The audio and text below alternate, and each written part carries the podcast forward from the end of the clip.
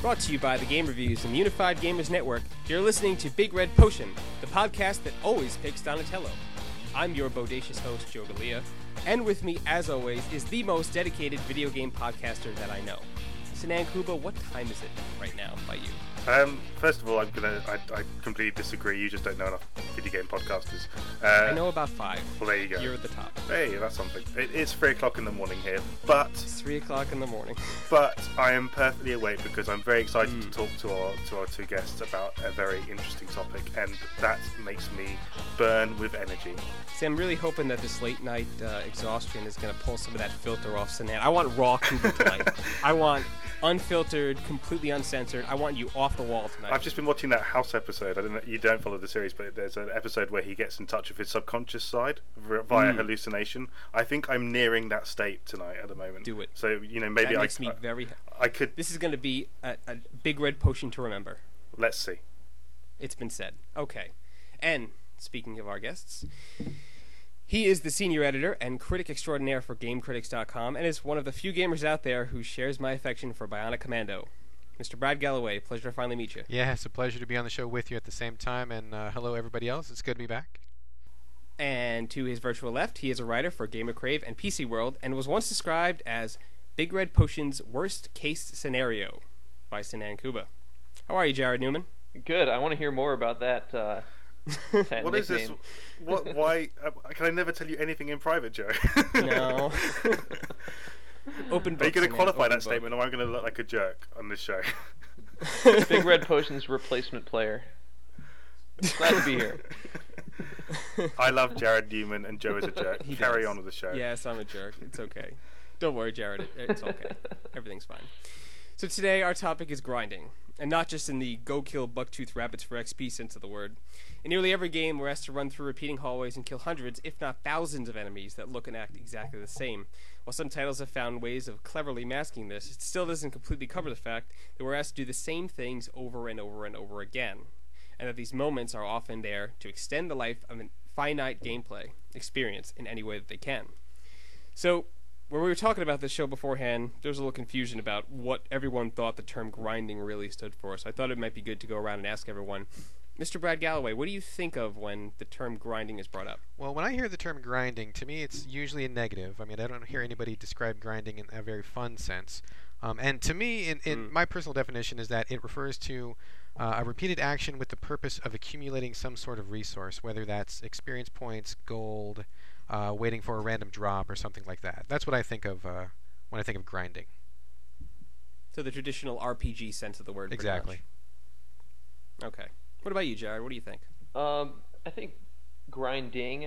Uh, yeah, that's the first thing that jumps to mind is the the traditional RPG sense of the word. But um, I'm- I'm pretty sure I've used the word like you know the phrase "the grind" um, to describe repetition more generally Hmm. in a game. So um, you know, I, I think it's I think a broader definition is, is fair. And that's more in line with what you think, right, Sinan? Um, yeah, I think I, I'm pretty close to what Jared's saying. I, I kind of, uh, uh, you know, I think Brad was right, and I think Jared was right. You know, uh, when I think of the grind, I think of World of Warcraft and grinding through levels to, you know, one enemy after the other just to get your experience points. But you, when I think of the grind, I've just been playing, uh, playing Chrono Trigger on the DS, and uh, you know, just tapping A to get through enemies, and that's you know not to grind a resource like Jared, like uh, Brad was saying. That's just to, to progress in the game and get to the next bit. So there, there are it's the same kind of thing, but it, it is important to make that differentiation. Right, right. Absolutely understood. Well, now that we all kind of know what grinding means, or at least to everyone that's here on the pod, I'd like to bring up a quote by Mr. Jaime Griesemer, who's from Bungie Studios, who's the lead designer of Halos 2 and 3. He once described the original Halo as 30 seconds of fun that happened over and over and over and over again. He then went on to say that if you can get 30 seconds of fun out of a game, you could pretty much stretch that out to be an entire game. So, Brad, are you a fan of the Halo series by any chance? Uh, not really. No, I, I thought the first one was okay, Okay. but uh, in, in general, I would say no. Okay. So, what do you think about Jaime's design sensibilities? Um, you know, actually, I think that if you boil it down to his most base sense, I do think there's a nugget of truth in that quote. But I think in general, if every game followed that philosophy, I probably wouldn't be a gamer anymore. Hmm. So you don't think, by and large, games kind of follow that path? I think a lot of them do, and I think that's probably why I'm so uh, not impressed with so many games. I mean, I, I, get, I take a lot of flack Mm. for being such a harsh reviewer, uh, but you know, truth be told, I mean, I think it doesn't take a lot of imagination to to do what he's saying to stretch that 30 seconds of fun out. I mean, I think the trick is to originally get that first 30 seconds, but uh, truly great games, in my opinion, do more than that. I mean, they may have a play off of that 30 seconds, they may spin it a few different ways, but I don't think you can just put it in a can and replicate it for the length of a, an entire game. No, I don't. I see. What about you, Jared? Um, well, first, I think it's kind of ironic that he says that because you know the library level in Halo was uh, kind of notorious for being this long, repetitive thing that is pretty much worthless. Um, but I, I think there's, you know, I think there needs to be a second part of the equation, which is uh, you have to figure out how to vary that 30 seconds somewhat. You can't just have the same 30 seconds over and over. Um, and I, I really do think Halo, in a way, was a victim of that kind of becoming very repetitive in, in all three of the games. Um, it didn't improve over the, the life of the series. Right, right. And what about overall? Do you think what he's saying about most games is true? Um, no, not no. I think there's. I mean, there's just there's just so much room for games to be different that I don't think they they all do. Um, yeah, I just finished No More Heroes 2, and I you know I think there was a lot more variation in that game than there was in the first, and and um, in some cases that leaves me wanting a little more. Um, it, it it really does depend on the game. So you know, like I said in Halo, that strategy I don't think worked as well as he'd like to think. Sure. Well, about nine or ten million people would probably disagree with you, but I understand where you're coming from. What about you, Sinan? What do you think of Jaime's particular speech here? This is kind of a famous quote. It's made its way around the internet for a couple of years now. Right. I mean, I I think it's a very simplistic quote. I think that's what we've all kind of agreed on. Is that you know it doesn't really. It's you know to to to simplify it to that level doesn't really get to the point of of what we're talking about today. I think you know there's there are two perspectives I I've sort of been thinking about listening to Jared and uh, and Brad talk about it. Like if you think of games as building blocks, uh, if you think of you know the Mario as as it, its different constituents, then it essentially is what he's talking about. You know, thirty minute, thirty seconds, of there's different constituents repeated over and over. But then again, Sure. what Jared's saying about varying it up and presenting it in different ways is completely appropriate to Mario.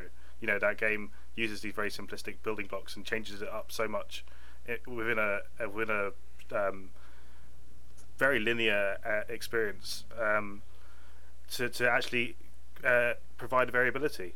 And uh, you know, so I think um, what interests me about this discussion and, and that quote is getting to the heart of what we find, what we what we accept as repetition within video games, and what we're what we're prepared to accept as repetition in video games. So you think that there's a certain level that we will accept, and once they cross that level, that it becomes boring and repetitive and something that most people don't want to play. I'm not sure about a level because I think uh, you know that's subjective. But what I would say is that there's certain actions as that as a as a community we've come to accept as uh, being repetitive and not having a problem with it. Like first person shooters are very repetitive uh, video games, but we tend to not get too much of a problem with that. We tend to accept them because that there's there's skill involved or whatever. And uh, but with something like a, a role playing game, that gets more flack for being repetitive. So. Um, I, I, I, maybe that's just again my own subjective interpretation of what I hear from other people, but uh, you know I think there maybe there we we're hypocritical about what we accept as uh, repetitive and not repetitive in video games. So you think certain genres kind of get more flack for doing the same things that other genres do, Maybe just because they are a certain type of game? uh, that's my uh, hypothesis. Possibly, we'll see what everyone says and how quickly it gets disputed. Um, okay, uh, Brad or Jared, does, do you guys agree with him? Do you think that you know what's more acceptable in a first-person shooter is less so in, say, a platformer or a role-playing game?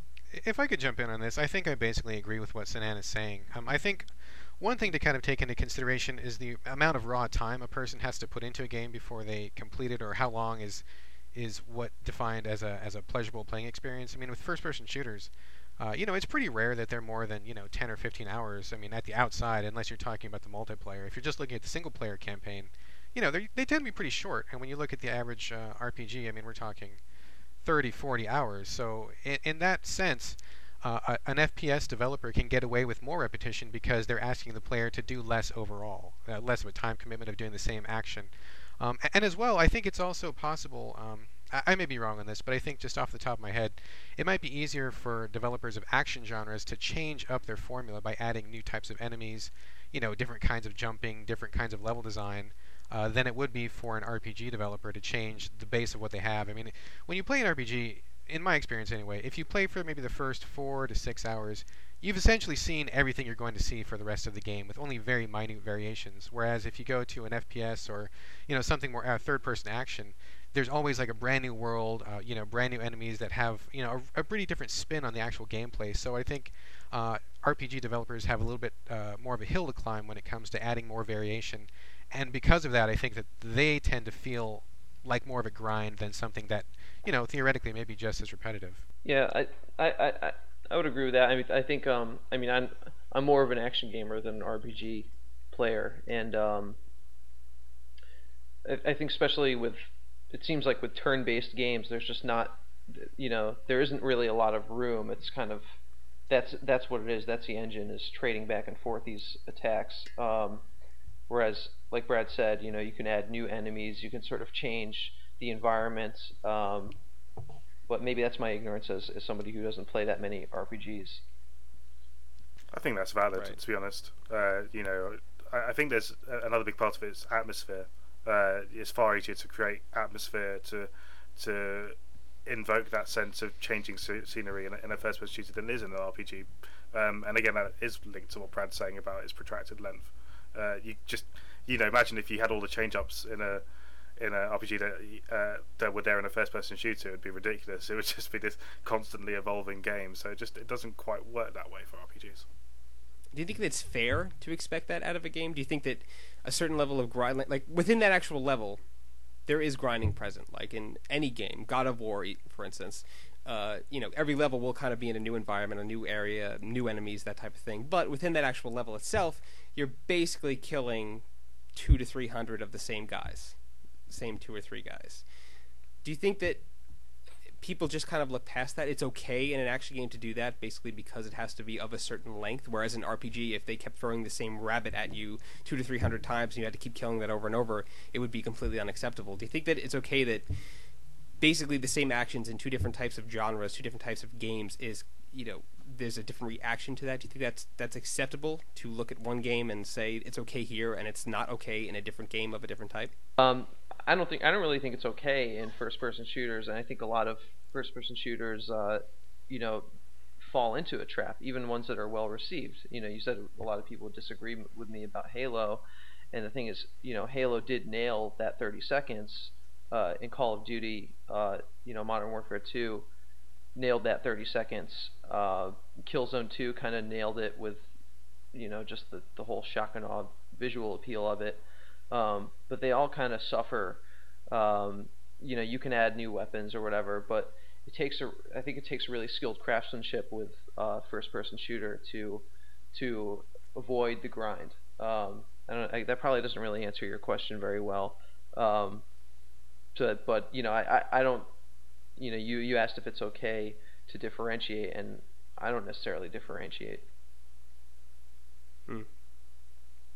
If I if I could kind of add, I mean, I do, I do agree that I don't think grinding, obvious negative feeling grinding, is okay in any genre. So I, I certainly don't think that that in itself is something that as gamers we should just be okay with or tolerate. But I think something that makes a real difference, um, besides the simple fact of the genre that a game is in, is the implementation of what the gameplay is like and, and the interface. For example, like you mentioned, God of War, uh, where you'd be killing the same harpy over and over, like groups of them, or the same imps or something like that. But because of the action-oriented nature of gameplay, I mean, the player has moment-to-moment differentiation in terms of what combos they choose to do, whether they choose to fight or run. Uh, you know, if they have an immediate goal that they're trying to get to, and so the presence of those enemies kind of gives them some uh, impetus to get where they're going. I mean, there's lots of hmm. moment-to-moment, second-to-second decisions and changes in the formula that happen. So even though Kratos only has X number of moves, um, the way that the player chooses to use them and, and, and you know uh, gets through each situation is kind of like you know minute variations, and so it doesn't quite feel like the exact same thing over and over. Whereas you know compared to something like a traditional JRPG, and I really, I, you know, I don't mean to keep harping on JRPGs, but unfortunately, they are probably the guiltiest of all genres. Um, you know, if your party's on the right side and the enemies are on the left side, and you he- see the same rabbit or the same ogre, I mean, you're basically clicking menus and you're doing the same thing over and over, and it's it's there's not really a lot of variation. I mean, you may heal one time, you may you know defend the next time or something, but in in general, it's kind of you're just going through the motions, uh, and so I think that you don't get the same kind of um, you know, I guess grinding amnesia that would be induced by something more action oriented. At the same time, though, I mean, an RPG kind of benefits from having a little depth, um, you know, beyond beyond that that one action sequence. You know, there's a lot more going on uh, in terms of the strategy of battle, whereas a very straightforward first-person shooter might simply just require you to kill whatever's in front of you. So, you know, you uh, in the short term, it's it's more repetitive and it, it, can feel more like grinding with a with an RPG. But I think um, a first-person shooter is, is kind of something that's going to wear down on you um, in the long run.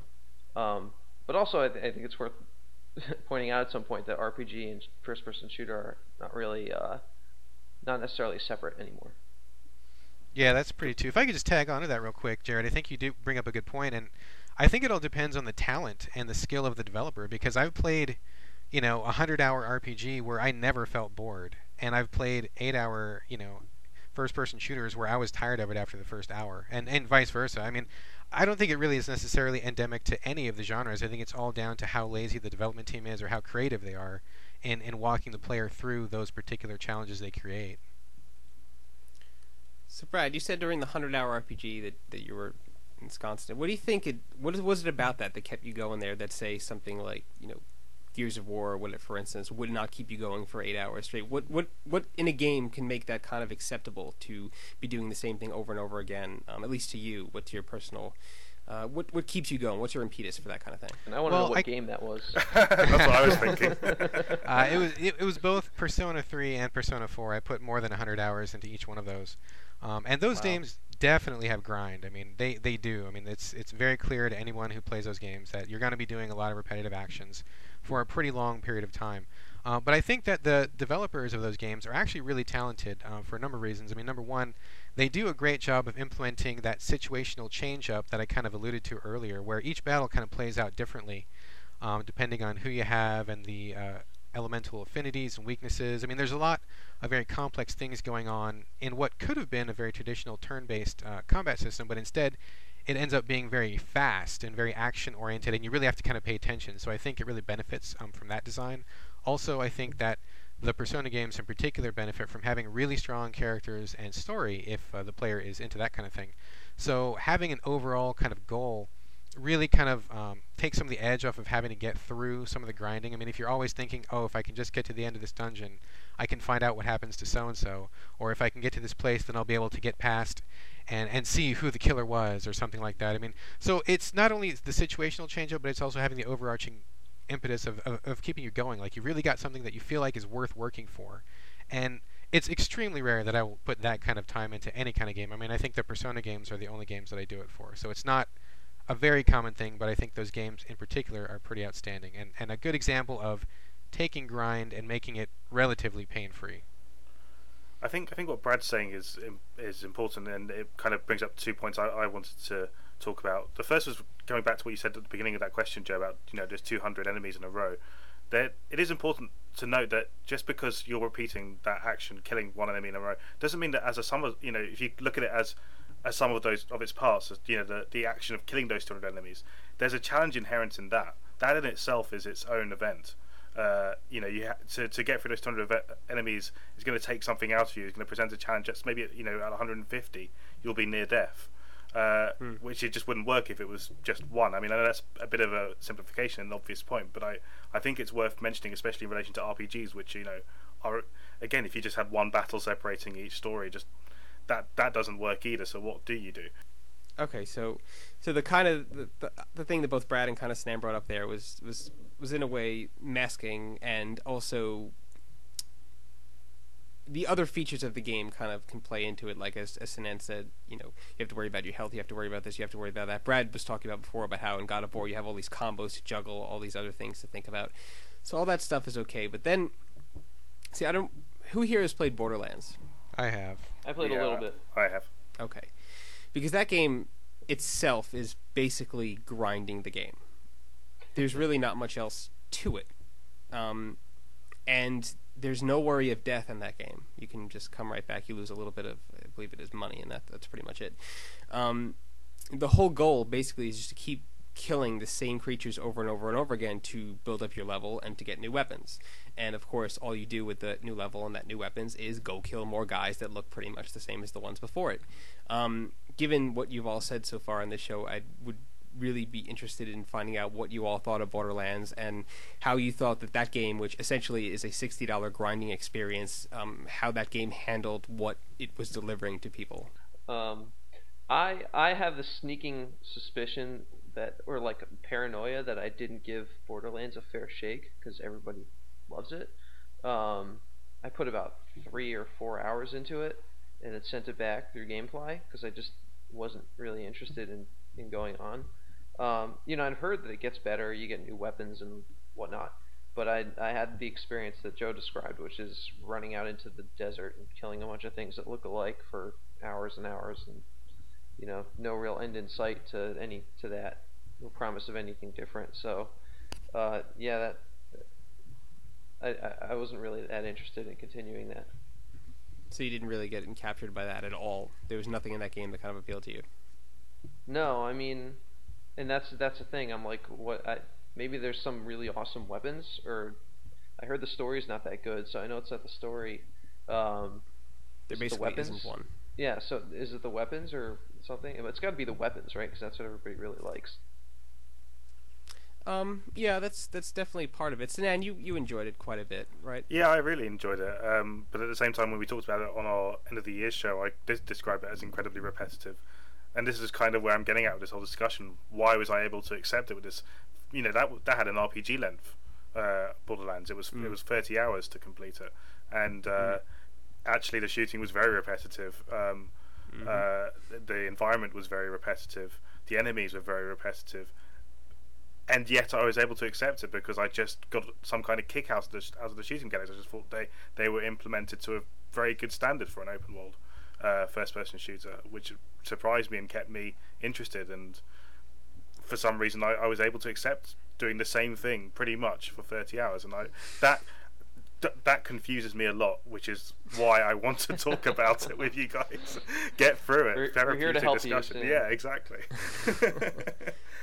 So you can't even put your finger on exactly what it was in Borderlands that that appealed to you. No, I couldn't, and that's why when uh, I think it was Eddie who brought it up as one of his five choices, I said I really enjoyed it, but I can't put it forward as one of the best games of last year because if I was being crit, you know, objectively critical, I'd have to describe it as an incredibly repetitive. What about you, Brad? What did you think of Borderlands? Uh, I hated it pretty much. I gave it one of the lowest reviews on the net, and I took a ton of heat um, for my review of it. But honestly, I thought the game just flat out sucked. Um, it, the grind was Wow. perfectly just overt. I mean, they didn't make any concessions uh, to really kind of mask it at all. Uh, you know, like Sinan said, I mean, the, the environments were totally repetitive, the enemies were totally repetitive, the action was totally repetitive, the story sucked. I didn't like the way that the quests were set up. I mean, just everything about it to me was totally painful and tedious and uninteresting, and I, I got like zero enjoyment out of it. I think I put I think I put about eight hours solo and about four hours multi. Uh, so about 12 hours total, and by that time I was just well and truly just ready to be done with it. So I got rid of it. And oddly enough, I had a friend say, "Well, it doesn't get good until hour 13. You should have hung in there." And it's, you know, okay, no, I'm, I'm going to call BS on that because I, you know, it's very rare that I will give a game 12 hours if I'm not enjoying it. I mean, I just my time is so limited, and I have so many other things to do with my life that I can't really justify spending that much time on something that is not rewarding in any way. Um, and I have a sneaking suspicion that it's really popular because uh, of the multiplayer. I mean, I don't know about you, Sinan, or anybody else, but um, you know, like I said, I played multi for four hours. To me, it didn't it didn't improve the experience. But most of the people I talked to who liked it was solely based on the multi experience. And to me, if you need other people to make your game fun, then you've kind of got some problems there. Well, thank God I don't have problems because that's not what occurred to me.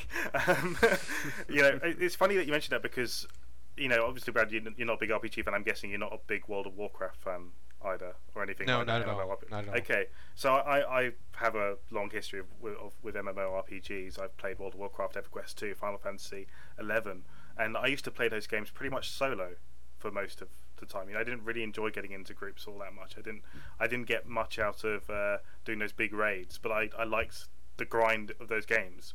And uh, I, like I've said already, I, I don't know why. Um, and I think Borderlands tapped into that. It, the the the uh, I guess it's Diablo two humanist two human esque like RPG elements in that game did suck me in quite a lot actually. I got into finding new stuff and up, uh, you know upgrading my weapons, getting the best possible uh, uh, gear setup and all that kind of stuff, which shouldn't sustain a game for thirty hours, and yet it did. So uh, I am You- bamboozled. You enjoy the act of acquiring resources. Yes, I, I do. I, I'd like that's- I like collect quests. I'm one of those stupid idiots who do. How? because there isn't a set. There is a, as stupid as it is, as much as put- you know. Actually, I think you can understand it, Joe. As someone who's a gamer score whore, there is something. there is He is- something in he is. meaningless He has- achievements. I just want to say something, and this is off topic, but Kotaku did a story about the the girl that has 200,000 gamer score points. Did anybody see that? No. No. Okay, it was it was like a profile of a girl who was pursuing 200,000 gamer score points, and everybody was it was like this whole chronicle of how she doesn't have you know any other life. She's totally obsessed. And then I look at Joe's gamer score, and it's like something something comparable. And so I don't know. Um, I that- happen to enjoy games like Rogue Warrior, and Okay. if I get points while I play that, then that's just a bonus. Did you get Avatar? Alright. Did you get the thousand points of that? Someone may have brought it over my house at one point, and maybe I used it, but that's pretty much it. I have not played High School Musical or Hannah Montana. Okay, but to bring us back on topic, like Okay, what do you, what do you no? Because I think it's, it's it's completely relevant. What do you get, Joe, out of getting gamer score points? Because essentially, a lot of them are quite grindy type activities. Sure. See, it's not. I'm, I know I'm going to be a complete hypocrite in saying this, but to me, it's not the actual number. I just get a kick out of having extra goals in each game that I play. Like I look at the list before I play a game. Like I'm playing Dante's Inferno now. I looked at the entire list before I played the game, and I said, "Well, in this level, I have to try and do this. In addition to going through and killing all these guys and getting to the end, I have to try and kill this many guys with this weapon so that I can get this achievement point." Uh, and in games like uh, Borderlands, actually, I've been playing that recently also. And get that game, I, I kind of looked at the achievements. I said, well, I have to get a certain amount of kills with the fire weapons, so I have to make sure I find one of those and use it enough times to get that achievement. And I have to push this button this many times. It's it's kind of a, I don't know. I have kind of a completionist thing. I like to kind of do everything in most of my games, the ones that I like, and uh, having the the points there to tell me, well, you know, you could also do this, and we'll give you some points for it. But you know, the actual fun in getting that is the the challenge of doing it and seeing if I could do that, you know, that particular um, that particular motion in a certain level of a certain game. I, I get a kick out of that. And actually, uh, Brad, you played Bionic Commando. In that game, they integrated these challenges into the single player experience that I got a, a crazy kick out of. It's like kill 20 guys in this level with the rocket launcher or something. Um, and you get in game bonuses for that, and you get achievement points for that. And I think that kind of uh, additional gameplay on top of the regular gameplay is what kept me going in, in a lot of games that I may not have wanted to play anymore. Yeah, I, I, I totally hear what you're saying. I do think the Bionic Commando system was genius. I'm surprised more uh, games haven't copied that. Uh, but I see that both you guys have, have a point, and I, I do see it as, as different. Um, Joe, like you said, I also uh, read the achievement list, and it kind of gives me those little extra things to shoot for. You know, killing the Mm. X number of enemies with this weapon, or you know, do such and such length of a jump, or in a driving game or something like that. So yeah, it's a little spice uh, to something that may be otherwise uh, a little bland. Um, and Sinan, I also do I- don't like resource games just for the sake of doing them. Like I don't like MMO style games, but in something like you know Diablo or something that's kind of like a dungeon crawler where you get like new loot all the time. Like I'm certainly not immune to the lure of getting a plus five sword or getting a new set of boots or something. I mean, I think that when it's done right is really fun, and that in itself is sometimes enough to keep me going just to see how crazy I can get my character or you know how much I can dominate the field. Um, but in the specific case of Borderlands, I didn't feel like it did any of that stuff right. So I just I wanted to throw that out there and say that you know I don't want people to come back and say, well, you don't like the loot or you don't like the grind. Well, if it's done right, I do. But I I didn't think anything was done right about Borderlands. So anyway, Fair enough. I mean, I, I I'll actually disagree with you there, Brad. And I, I think it's not all that different. Um, I think that you know, you, if you ignore the length of the activities and what you get out of it, you're still doing something to get satisfaction from doing it. And I know that again simplifies it really to its core, but what I'm saying is you're still going through something you wouldn't normally do to get the satisfaction of having done it, um, or something that you, if you if there wasn't that goal there, you'd look at it and say this is a repetitive thing that you're doing. Why are you doing it? Um, so I, I, regardless of the goals and the lengths involved, I think it is the same kind of just that that sense of achievement from having done something, having completed something. I think you know, it's a lot of I don't know. You know, a lot of games are quite repetitive, and we complete them regardless of it because we want to complete the game. Uh, and we, we, we, you know, I get bored of some games at the eight-hour mark. Uh, you know, say it's a ten-hour game, I get bored of the eight-hour mark, but I just pursue the last two hours because I want to have completed that game. I think there's video games have con- kind of conditioned us to kind of work that way. We've we've played a lot of very repetitive games in our lives. We're kind of used to this, and uh, so we maybe we forgive it so that we can get to the end. It it seems to me like it's kind of a balancing act, though, uh, because it's it's kind of like on the one hand, if something's painful and boring to play, does that pain and boredom outweigh the pleasure that you would get of seeing the next level or of seeing credits roll? I mean, to me, I'm constantly balancing that, you know, because like you said, many many games are repetitive very few developers, I think, have the creative resources to really craft uh, a unique experience from front to back. So, you know, everybody who plays games, uh, and not just games, I mean, with, with any kind of media or hobby, there's always some kind of repetition involved. Uh, but it's like, you know, does it err more on the side of grinding than it does on the side of discovery? I mean, you know, like in the case of something like Final Fantasy XII, I started playing that earlier um, I had to unfortunately put it on hold uh, to take care of some other review responsibilities. Um, but I think in general, it wasn't the kind of game that I would play, and yet I found the story interesting enough that it kind of outweighed the grindingness of the gameplay. So in that case, I was motivated to keep going.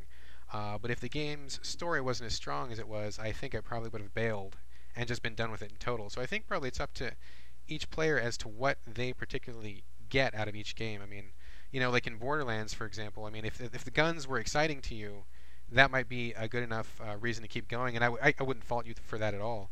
Uh, whereas for me, I didn't get enough enjoyment out of that, and so it felt more painful and more dull, and I didn't have that same uh, you know incentive to keep going. We talk about pacing in, in relation to uh, television and movies, and we find it kind of awkward to talk about pacing in video games. Like, I, I, one guy's pacing is much different from another's because games are just so much longer. Um, but it, you know, say something like uh, Valkyria Chronicles, which I've just played. Okay, the story is mostly trash, but the pacing of how that story is laid out is pretty good, and how those levels play out in terms of time is pretty good. And Final Fantasy games are, are pretty strong in pacing. That's one of their their largest uh, strongest traits. Yes, actually, you know, people talk about the you know these long grind experience, but in terms of this story being doled out over over a period of time, like it's it's quite consistent, and it's it's, it's you know they uh, they do manage to protract this story over 50 hours and yet keep it interesting and engaging. Uh, so I think, you know, to dismiss artificially lengthened sequences is, is wrong because sometimes that's important to the pacing of a game. Or a story of a game, to be more specific. I was going to have to call you on that, Sinan, because I think um, I think a lot of, I mean, I, I really hate to keep coming back to JRPGs, but since you brought up Final Fantasy, I would posit that most Final Fantasy games are probably 30 hours longer than they deserve to be. I mean, I've, I've played through, I think, every single one except I didn't spend any time with 11. And in, in the case of every single one of those games, I, I really honestly feel that each one would be better if they shaved 20 hours of repetition off of it. Um, I do I do agree that they do in general have a pretty good pace, and I do agree that pace is extremely important in staving off the negative effects of grind. Um, but at the same time, it just you when you get to play a certain number of those games, you just there just comes this point when you just can't put up with it anymore. And I think I'm past that point. I've played a good number of JRPGs, Final Fantasy and otherwise, and it just becomes so apparent and so clear uh, that you know if they took out the grind, the story would be over in 20 hours, 15, 20 hours uh, in a lot of cases. And honestly, at this phase of my life and my game playing career, I would be totally okay with that. Like at, at this point in my life, I don't really crave 50 hour games or 100 hour games. Like I don't feel gypped if my game is less than 50 hours. I'm totally fine if a game gets in, does what it wants to do and gets out and it's done in 10 hours, like I'm cool with that. So, I mean, I, I do agree that pacing is good, but I still think that, especially in the RPG genre, they're they're way too guilty of, of padding lengths just because I think the fans of that particular genre expect it. So I, I would I would disagree that the pacing needs the grind. I don't think it does. Oop, Whoa. the cops disagree. They're coming to arrest you. Yeah. Outrageous That's Los statement. Angeles for you. Um, that's definitely me. I mean, not me, but you know. Yeah. um, Sorry. Jared, do, do, Jared, do you want to do you want to come in? Um, I'm I'm still I'm I haven't been talking because I'm thinking about this whole thing of we're on the topic of whether grind is acceptable. Um, you know, if there's enough if there's enough incentive or if it's like you know arranged in a certain way. But does it really make it okay? I'm I'm trying. I, I it's like I want to ask you, Sinan, like, did you did you honestly enjoy playing Borderlands or did you just enjoy like you know was it was your joy only from you know completing the goals because um you know it's it seems like with grinding people accept it because it's the goal and you know it's, but does the does the goal validate the journey which can be incredibly tedious I think the, the the like I was saying with the with the God of War, the 200 uh, enemies, and I can't apply this to Borderlands, but I can apply it to Final Fantasy. Is that there's the challenge is important too. Just because an, uh, the action is repetitive doesn't mean that you're not you're not encountering difficulty in in, in getting through those challenges, uh, and that you don't have to make you know important decisions, uh, good strong choices to get through them. Like uh, Final Fantasy. Um, nine in particular has these moments where you really have to be careful with the the choices you're making, or you're going to get in trouble. Um, and I think to, to not deflect, I, I kind of I've been thinking about what Brad's been saying with regards to Final Fantasy. I think the biggest problem the Final, I don't, know because you're the one playing Final Fantasy 13. The, the the Final Fantasy games have suffered in, in past is that they really make you notice that there's a grind because they you know each battle is separated by an animation sequence. Final Fantasy 8 was so guilty of making you feel the grind because every uh, boss summon took 20 seconds for this animation just to go okay uh, eh, no uh, right here we go. And then you've got another action to go. And, and uh, it was insufferable at times. Uh, and then Final Fantasy 12 came and it, it actually made a big difference by just making all these uh, battles cohesive in this one in this one world you know just that you didn't have this animation sequence taking you from one battle to another. So immediately some of that a big amount of the grind is taken away because it doesn't feel like you're having to go through one thing after another. My god every single battle takes 22 minutes to get through. So i feel like um and with, uh, uh, this is something we talked about with uncharted 2 there are ways you can make people you can reduce the grind without actually reducing the time like Uncharted 2 is full of very repetitive moments, but because they have that banter between the characters, you don't notice it. You're distracted, um, and I thought that was a really strong way of actually distracting from some very repetitive platforming.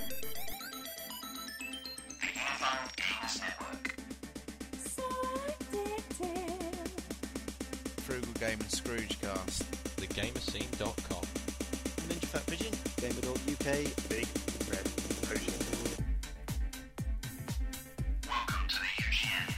You don't need to go anywhere else, we have it all here. Buy your games through Frugal Gaming and save a significant amount of cash. Then get down to the communities and play online with friendly and respectful gamers, such as those at the Ninja Fat Pigeons. To find out more about your games, you can check out Gamerdog and the Gamer Scene, where news and discussion will keep you well informed. And for those who like to dig deep, there's Big Red Potion, where you can get some serious and in-depth analysis of the games that you love.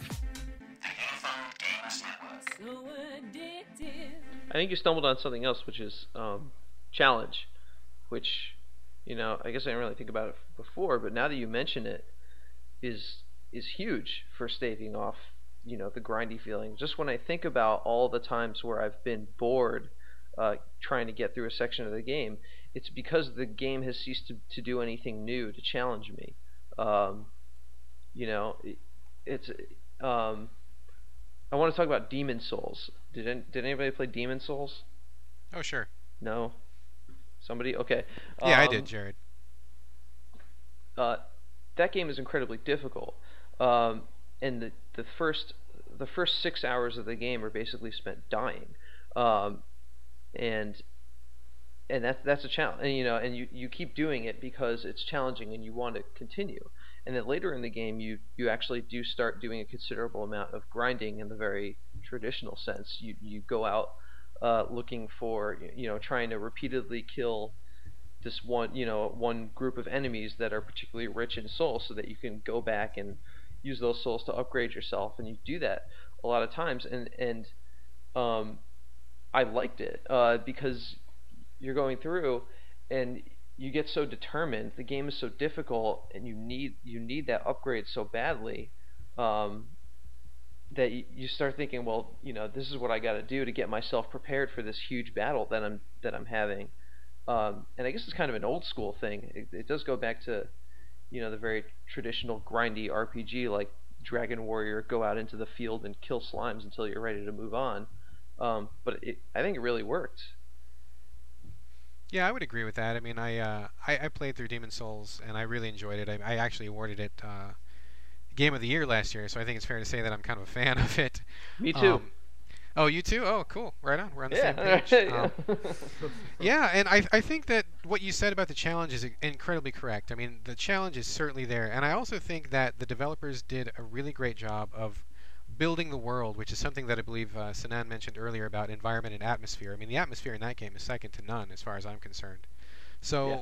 Feeling uh, immersed, feeling engaged in what's going on, feeling like there's a real challenge to be staved off, um, those parts like far uh, outweighed the grinding that you do actually have to do. And I will admit that there were certain parts, like you said, Jared, that uh, I needed to buy a certain you know weapon or I needed to get a certain uh, amount of healing herbs to make it through, and so I would go and hit that group of, of soul-rich enemies. I mean, I think everybody who plays that game does the exact same thing.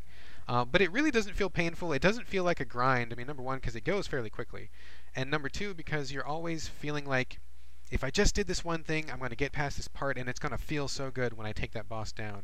Or I'm going to feel like I really had a major achievement when I get through this really tough area. So for me, like the benefits of having um, just that entire game design completely obliterated any negatives from the grind. Um, and so I, I, can understand certain people having frustration if they weren't able to kind of get past that hump and really. Honestly, I, it seemed to me like a lot of people didn't understand that game, which you know is fine. I mean, not every game is for every player. Uh, but I think if you're the kind of player who can get into that game, it doesn't feel like punishment or boredom or grinding at all. And like you said, it, it can actually be a fairly uh, a fairly grind heavy game at times. I think what Brad was saying about one element being enough to distract you from the grind is, is important, and we've kind of come, up with a lot of them. And I, I'm, I, how many of us have played No More Heroes, the first No More Heroes game? Yeah, yeah, I've played it. I just finished the second one today, actually. Okay, um, Great. How many of us found the first game really grindy? Yep, definitely. That would be me. yes, sir. Okay, I, I think what No More Heroes d- d- does is it doesn't have any of those things until you get to those boss battles. Any of the things we talked about, there's no challenge uh, until you get to the boss battles. All those endless seas of enemies is just incredibly repetitive. Uh, there's the atmosphere. Well, you're getting the same music, and uh, I don't mean to dismiss the the Suda's design aesthetics, whatever, but his environments aren't as exciting as everyone goes on about them being. Um, and there's we have you know things like banter, whatever, other peripheral things to distract you. They're just not there.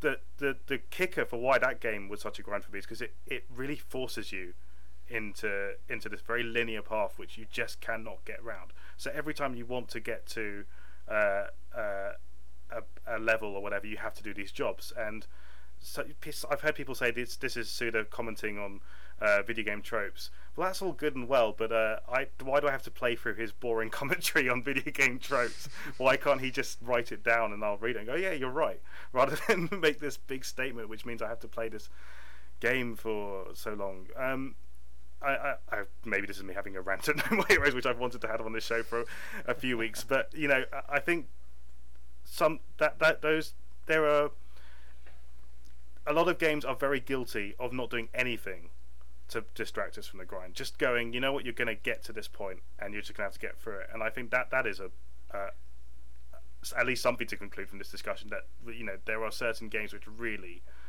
could do more to to to get past grind. And you know, uh, like Brad was saying, Final Fantasy, they they, I, I you know maybe Brad disagrees with regards to future games, but I think they have worked on redu- reducing the grind with those games, and you see some you see we're seeing techniques. I think, and talking about Uncharted 2's banter, but and then we're seeing things like No More Heroes. I don't know. Does No More Heroes 2, like Jared, do more to distract from that kind of Well- grindy experience? It does, but first I, I want to challenge you on No More Heroes, which is you know because you were saying getting past the grind. There's a, we, we've we've covered a few elements, and I think I think there there is an artistic statement to uh, to the grind in No More Heroes, and it's not. I mean, it could be a commentary on video game tropes, but I interpreted it differently, which is um, it's sort of life of gamer kind of thing. So you have to do you know you have you have a, you have a job or you have school or you whatever and you have to get through this thing you know you have to grind through this thing in life so that you can go off and be an assassin you know in a video game. Um, and I think that was the parallel that Suda was trying to, make. And th- the fact that the game itself even when you get into those assassination missions there's still a grind. Uh, you still have to sort of hack through countless enemies just to get to the boss which is the really cool part of the game. Um, I think he was trying to make a point there, which is you know that we we accept the grind uh, in games. Uh, it, it I wish I could word it better. I, th- I think that he's making a comment about how there's a goal-oriented nature to work, just like there is in play, and um, yeah, it was boring. Uh, I agree with that. But, um, Bottom line, it was boring. Yeah. Well, this this it was goes to, boring, uh, but I was the thing. The the point is that it was boring, but I was willing to go through it to get there. You know, to get to the Right. the destination. Um, a- and I, I think that was that was a statement he was trying to make. I think that's this. This is going wildly off topic. Maybe something to come back to in another show. Um, but you know, this goes to what Jim Sterling was talking about with uh, with indie games making statements but not being entertaining. And talking about the path, like you know, I think as much as it was a very uh, vicious attack on a certain uh, uh, brand of games, a certain genre of games, whatever you want to classify indie games as, which are not the only ones which are guilty of it. Um, there is a lot of truth to what he's saying that. Uh, that uh, a lot of games make statements which aren't that fun to play through.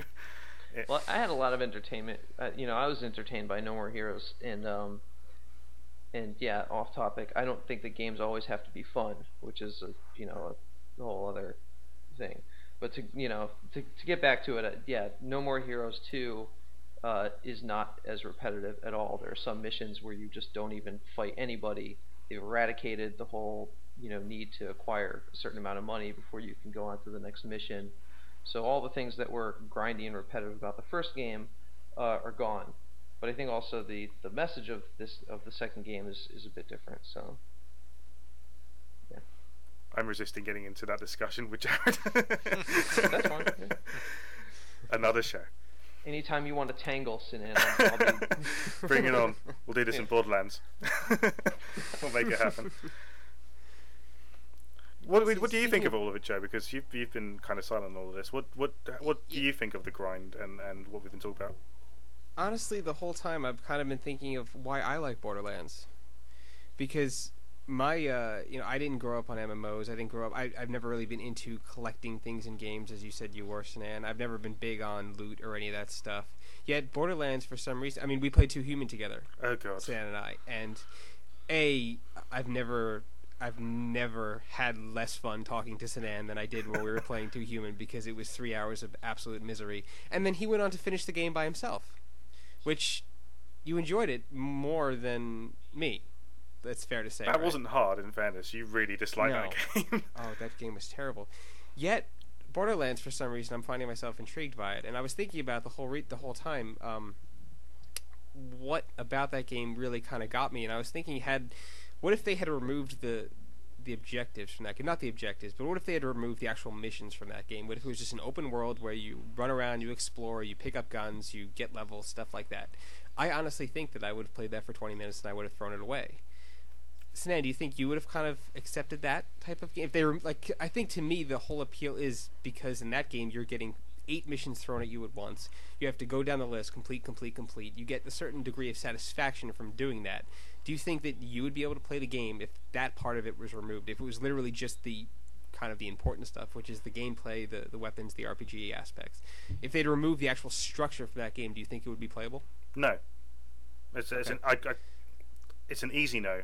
Um, hmm like sub objectives are a huge part of any game. I, I don't think you can just apply that to Borderlands to everything. You need Right. to constantly feel like you're working towards something, and if if Right. and uh, it has to. I think for most games, it has to be at the end something, know, the end of that game, and the little something, the thing you're working on at the at that moment, and that's uh, Right. been a tried and tested formula which works for most games. Right. I mean, I, I just found it strange because for me, a lot of open world games, I, I feel that I feel the repetition more than in many other games. I feel the grind a lot more in, in open world experiences. I just finished Assassin's Creed 2, and I felt it a bit in that game. I felt like, especially in the, the middle sections, it were kind of just making me run the gamut of hey you got to run from this place to this place bring this guy to this guy that kind of thing just to extend that experience and to me it didn't do a good enough job of masking it um, to keep me as intrigued with that game as a, I, I know a lot of others like our, our friend Eddie Inzado absolutely loved that game and he totally got into it way more than I did but I felt it did not mask it for me as well as as many other games have. But Borderlands for example I can play that for hours a day never really get bored of it and for some reason I keep going back to it looking forward to playing it more. And I'm trying to put my finger on exactly what it is and I think it is that structure. I think as long as for me, you know, aside from masking, aside from you know throwing new things at you constantly, I think if it there's a defined structure in there, if there's a goal for me to achieve, I think I can kind of look past a bit of the grinding aspects and I can kind of push forward um, through something like I did to No More Heroes a few years ago. I kept pushing forward because I wanted to become the number one assassin in the world, and it kind of made it feel worth it, even though a lot of the time when I played that game, I was kind of bored. Um, I guess that's kind of what we're trying to figure out today: is what is it about these these games that kind of keeps us going despite the sometimes boring uh, aspects of playing them. Well, Joe, if I, I can if a- I can jump in on Oh, that. please. Oh, I'm sorry. Yeah. Uh, I was just gonna say, uh, I guess two things really quick. Uh, number one, I'm totally with you about the grind on Assassin's Creed 2. The, both Assassin's Creed games to me are really painful. They have great concepts, and I really want to like them. But man, they, they do not match the grind at all in those games. Um, but no, the, the, the original comment I was going to make was I wanted it to kind of uh, compare and contrast uh, Borderlands and Fallout 3 because before Borderlands hit, a lot of people were saying, "Oh, well, this is going to be like Fallout." Um, but to me, they maybe are structurally kind of different because you have like this giant wasteland, you collect a lot of items, there are lots of quests, and so it seems like on paper the two would be pretty similar. But in practice, I found them to be almost night and day different in terms of my actual appreciation. And I kind of would would ask the rest of you guys what you thought because for me, Borderlands felt very um, uninteresting. It felt very simplistic. It felt very uninvolving. There was nothing really to captivate my my uh, I don't know my, my curiosity. I didn't feel interested in exploring very much. I, there weren't very many characters that I wanted to know more about, um, and the guns weren't enough to keep me into it. Whereas in Fallout 3, um, which technically, you know, like I said, seems like to be almost the same game, I was totally enthralled. I mean, I played, you know, uh, tons and tons of hours in that game. Did all the DLC. I mean, I loved every minute of it. Did everything that I could possibly do in the game, and I thought it was just so you know, uh, engrossing and so fascinating because of the sense of exploration. I felt like there was always something new and interesting to discover around every corner. I never knew what was going to happen. Um, you know, and, and, and to me, the challenge level in Fallout was pretty significant at times. I mean, when you got surrounded by mutants and you weren't prepared for it, you had to really scrounge with what you had, and you know, sometimes you escaped by the skin of your teeth, and sometimes you didn't. So I think it really, for me, captured all of the elements that really can mask a grind. I mean, even though lots of, uh, of Fallout is grinding, I mean, simply walking from one end of the wasteland to the other is a huge grind. But uh, the variety, I mean, the types of challenges you encounter, the level of surprise, and the level of, of uh, of detail put into that to me just I mean blew Borderlands out of the water. And granted, it's not a one for one comparison by any means, but uh, what do you guys think? I mean, did you guys play Fallout 3? Uh, and, and if so, what did you think, especially in relation to Borderlands? Jared, do you want to go? Sure. Um, see, I think Fallout 3 is definitely a strange case for me because I, I'd never really been into RPGs all that much, and I picked up Fallout 3 just basically because of the acclaim that it was getting. Uh, as I said, I was never really into collecting or looting or, or really any type of RPG stuff. Um, you know, that didn't involve shooting for, for the most part. But uh, I put about 80, or I'm sorry, I put 75 hours into Fallout 3. Um, I beat pretty much everything there was to beat, and I think that the thing in that game that kind of captured me was uh, the world. I think that um, once you leave the vault and once you get a, a, a look at the vast openness of that world, and once you venture into the first town of Megaton and you get to talk to some people, you get to realize that it's it's kind of an experience that you're not going to get anywhere else. And I think in some ways it can be compared to Borderlands because uh, the actual moment to moment gameplay of Fallout 3 definitely felt the grind. I mean, I've killed more super mutants than I'd care to remember at this point, but um, I think the the reward in Fallout 3 was much different than it was in Borderlands. Borderlands is pretty much just the loot and your level, whereas in Fallout 3, yes, the the loot was great, and yes, you you know the the moving up your level was very satisfying and something that honestly kept me coming back every day. I wanted to get that next level, that next ability, that next you know goal to get. But um, in Fallout 3, of course, there is the story, which Borderlands completely lacks, and and I thought the story in Fallout 3 is really what kept me coming back for more. And even if I was getting kind of bored of killing the same mutants in the same sewers over and over again, I kept coming back because I wanted to see what was going to happen next in the story. Um, Brad, do you think you obviously didn't like Borderlands that much? Do you think if the story, say they took the story from Fallout 3 and they put it into Borderlands, do you think that would have been enough reason for you to go back to Borderlands and actually play it? Yes, I think it would have. Um, I, a story is one thing that I really appreciate, and I think a great story can compensate for a lot of other problems. So if if everything else was the same in Borderlands, if they had improved the structure and the story and made characters I cared about, I think I probably would have finished it. Yes. I think that's a bit of a loaded question, Joe, because really, if you're putting the story from Fallout 3 into Borderlands, and you're making Borderlands Fallout 3 in a lot of respects. Um, I have no problem with that, though. Well, yeah, I mean, I, I think it's, it's, important to get to the point of why we don't, when you're playing Fallout 3, you don't feel like those big long walks across the wasteland are uh, are grinds, even if they are grinds, and it's because um, in Fallout 3 I cared about what I was going to find, whereas in Borderlands I just cared about getting to the next mission. I cared about finishing that objective and getting on to the next objective. If I finish all the objectives, I'll get to level 30 and then I'll finish the game. Uh, whereas in Fallout 3, I wanted to know what was around that corner. I, and uh, this is something Assassin's Creed 2 uh, for me suffered with. Is like it, it, it focused so much on um, making all these variations in the gameplay, giving all these. I've harped on about this so much, but I just want to nail to that point. You know, it, you can vary up the gameplay so much, but if you don't make me really want to explore that world that you were in by by by little touches, which Fallout 3 is full of. For a huge game, it's full of very very small uh, touches. Um, you know, little things that you will probably miss if you don't if you don't uh, spend the time to really explore that world, and it makes the experience so much more rewarding.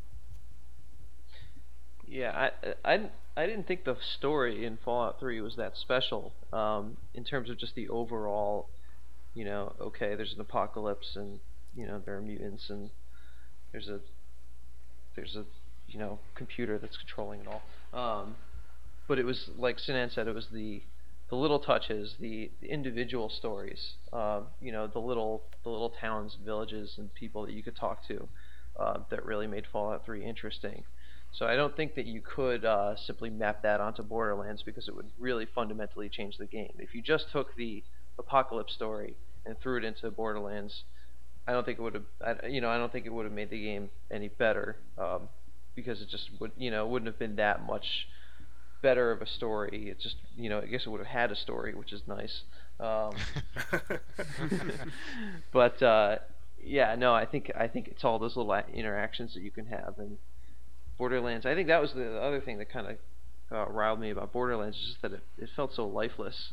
Um, yeah, I, you know that you couldn't really interact with anybody, and I wanted it to be kind of this this world that you could, you know, learn more about. I listen to you guys and I keep thinking, why did I like Borderlands so much? I'm not going to deny it. I did. I'm I'm a sheep. I've been conditioned to think this way. I can't help it. It's okay. At least you're not going to go and play it tomorrow like I am. I'm kind of excited about going to back to it now, thinking let's go back. it's, it, go buy it. I'm playing it tomorrow. Go buy it. Yeah. Uh, I don't know. Maybe maybe it is just different gaming backgrounds. If you grew up with with the with the JRPGs, MMORPGs, you are kind of used to this and accept it. Um, and and see some. I, I, I don't know. No, I'm gonna dis- I'm gonna disagree with myself. I I get back to what Joe's saying about enjoying Borderlands. He got into it because of the the achievement side of it. And I think uh, we've quite clearly seen that most gamers get into the achievement side of gaming by the success that Xbox Live has engendered. So there is something that is ingrained into most gamers to to achieve, to win, to beat a game. And I think that can that is probably the the number one factor in why we're accepting of the grind because we like to win. And I know that is again like I've been doing all this show, really simplifying it to the point where it's kind of like you're the, you can't really get into into deeper discussion of it. But I I I, I think that is like a lot of gamers play video games because you can beat them. Um, Mm. Uh, I- If I could jump in, Sinan, I think I would probably counter you on this, and I'm sorry, I have to apologize. I feel like I'm always contradicting what you're saying, and it's really nothing personal. I really like you a lot, um, but I think in, in general, I just disagree with everything you say. That said, yeah, everything you say is wrong, but I really like you. Uh, might be the accent, I don't know. Uh, but I think in general, most people don't finish their games. I think that it's the, the a teeny tiny minority who actually do bother to finish most of their games. I mean, maybe we are more uh, prone to seeing people finish because, I mean, let's face it, we probably are the hardcore of the hardcore if we're sitting here uh, at nighttime talking about games when we could be doing so many other things. Um, so I think maybe we are probably more inclined to finish games. I mean, I know I am at least. But when you look at people in general, I mean, all the people who who play Borderlands, I mean, I would be really curious to see how many people actually finished. And I would I would risk a guess, and I would say that probably not very many did. I think a lot of people jump on it, have some really good times with their friends, and then leave. I mean, the same thing with a lot of other games. You know, people jump on the multiplayer and, and play that, and then they don't really finish. Uh, and maybe that's why there is so much grind in certain games because I think developers know that you know a large part of their potential audience is not going to bother seeing the game all the way through. So why should they bother to actually create gameplay all the way through? I mean, same thing for the ending. That's exactly why so many uh, opening cinematics are so impressive and mind blowing, and why so many endings suck so hard. Is because developers know that you know a fraction of a fraction of their audience is going to actually see it, so why put out the effort? Uh, I, I think most people don't finish games, and, and maybe maybe if there was less grind, maybe they would. I don't know. I don't disagree with that. I just think that uh, I still maintain my statement that the reason why we accept the grind is that we like to beat games. I'm not saying that we all beat games. I say that I still think that the motivation most of the time for beating the grind is that we like to, to finish something. Maybe we won't see it through because we don't think we can, but we would have liked to have done it. you Fair can enough. still you can still have victories in a game without getting all the way through. You can beat a level, you can you know Right. level up. Uh, yeah. So you didn't disagree with me. In my head, I'm still Best disagreeing with you, but I'm being polite. All right, so let's close out tonight's discussion with a simple question, which may not be that simple. Do you guys think that games can exist without a grind at all? Or do you think to the fact that there is interactive in there, do you think that there has to be a certain degree of grinding for the game to even come out, or even exist for that matter? And can you think of any games that kind of didn't fall into any grinding traps? it comes back to what uh, you know I said to begin with, which is uh, it depends on the game, and I think there's there's actually a genre of games that we didn't talk about at all that really lends itself to the grind that are really popular that people really love, and that is sports games. Um, Mm. and uh, you know you think about something like Madden, uh, or you know I got really hooked on Fight Night Round Four this year, and you have the the meta game where you're progressing through a career. Um, and it's grindy. It- It's inherently grindy in the fact that you're playing a game over. You're playing a game of football over and over again. You're fighting a, a, a round of boxing over and over again, and you do it so many times to get through that season, to get through that career. Um, but you you like you know you like that you like to get to that goal. Um, you know it's that goal that allures you. Um, so you know I don't I don't think you could really wipe out the grind um, because I think there's just too much too much of, of gaming uh, involves the grind. Um, but that said, when you get to when you when you play a game that is really compelling the whole time and doesn't feel repetitive, um, it's really great. Uh, as far as examples, I don't know offhand. Um, I don't know. I I, I, I kind of feel like Mass Effect 2 recently didn't didn't really have a lot of grind to it. Um, you know, I guess conversation is kind of a grind if you don't really want to hear what people have to say. Um, but Hmm. you know, I was really into the conversation, which is why I really enjoyed that game and was really compelled the whole time. if I- if I'll go before uh, before Brad, um, just to, to go with Jared's thing, I think uh, the bringing up sports games is really important because uh, uh, sports games inherently have are, are based on challenge more than anything any other kind of gaming genre. Uh, you know, like I, I, I relentlessly play Everybody's Golf World Tour just so I can better my scores on it. And uh, you know that in one way that's a grind, in another way every single one counts because I could potentially beat my score and you know, so there's there's there's worth in every attempt to me, even if some other people might disagree. Um, but, but to to to to get on onto the idea of maybe a game that doesn't have grinding or a genre that doesn't have grinding, I think maybe puzzle games are the best examples because they are they take they have to build on their on a on a what you've learned from previous experiences. The best puzzle games, in at least, you know, the ones that we we would things like World of Goo, things like um, like Portal, like Portal. In, you could argue Portal involves one mechanic and uses it a lot, but I think it, the, it, every level is a variation. Every level gets you to think. Um, there's always something to be solved, so it never feels repetitive. And there are so many elements in that game. You know, GLaDOS, the atmosphere uh, that that don't make it feel like a grind. So I, I would I would hesitantly put Portal forward, but um, even then, I think games are inherently going to be repetitive at this stage because you're going to have there's only so, so many interfaces you can provide for the player. There's only so many things you can let him do, let him or her do. You know, like a first-person shooter, you can't then. It's very difficult to add in other ways of playing a first-person shooter, and and usually when you do, they don't feel very strong, like vehicle sequences and things like that. So, uh, it's the, it's the limitations of the medium and technology at this stage which are going to prevent video games from getting out of their repetitive natures. I would say.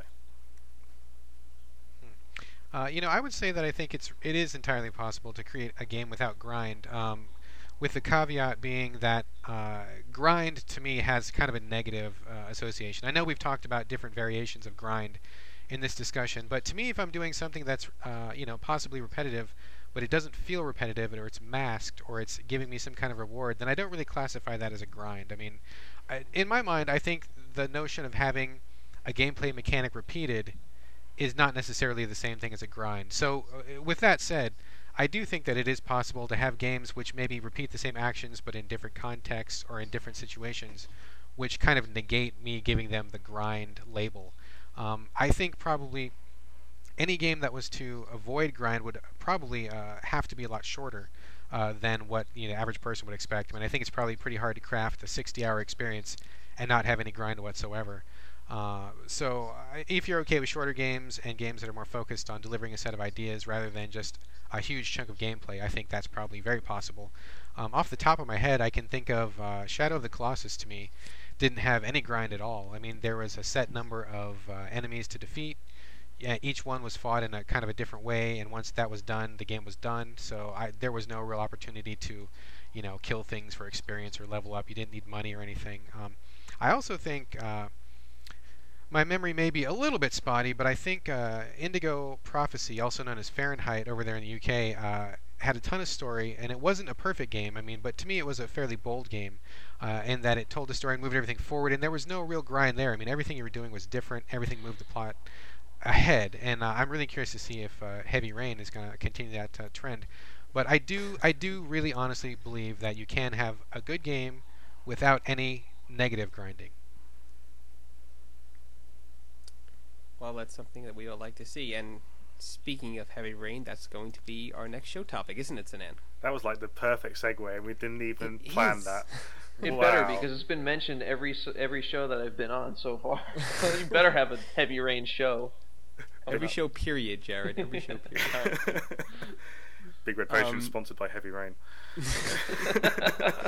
if only. All right, before we start plugging ourselves, uh, that really does not sound right. Thank you very much, Brad and Jared, for coming on the show today. Um, very intriguing discussion, and it, I really going to make me think the next time I play Borderlands exactly what I'm doing and why I'm doing it, which kind of sucks.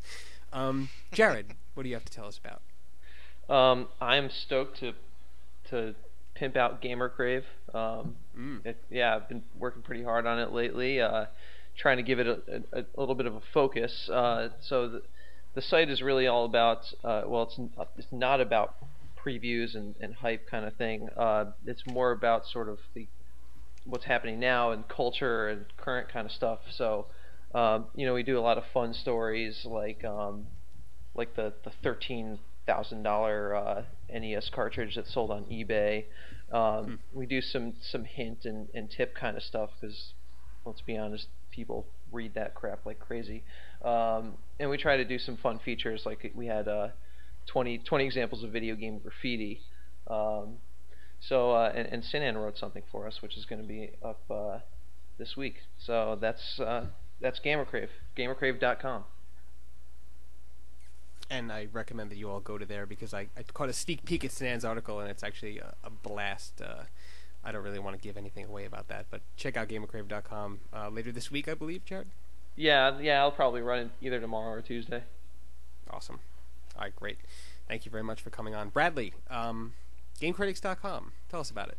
GameCritics.com. Uh, we try to offer uh, smart reviews for serious gamers. Uh, we try to avoid the laundry list and nuts and bolts kind of reviews. So uh, sometimes our reviews can be a little bit outside the norm, but I think we do a good job of uh, kind of covering both worlds the uh, technical, is it any good side, and also the, hmm, I should probably think about this a little bit side.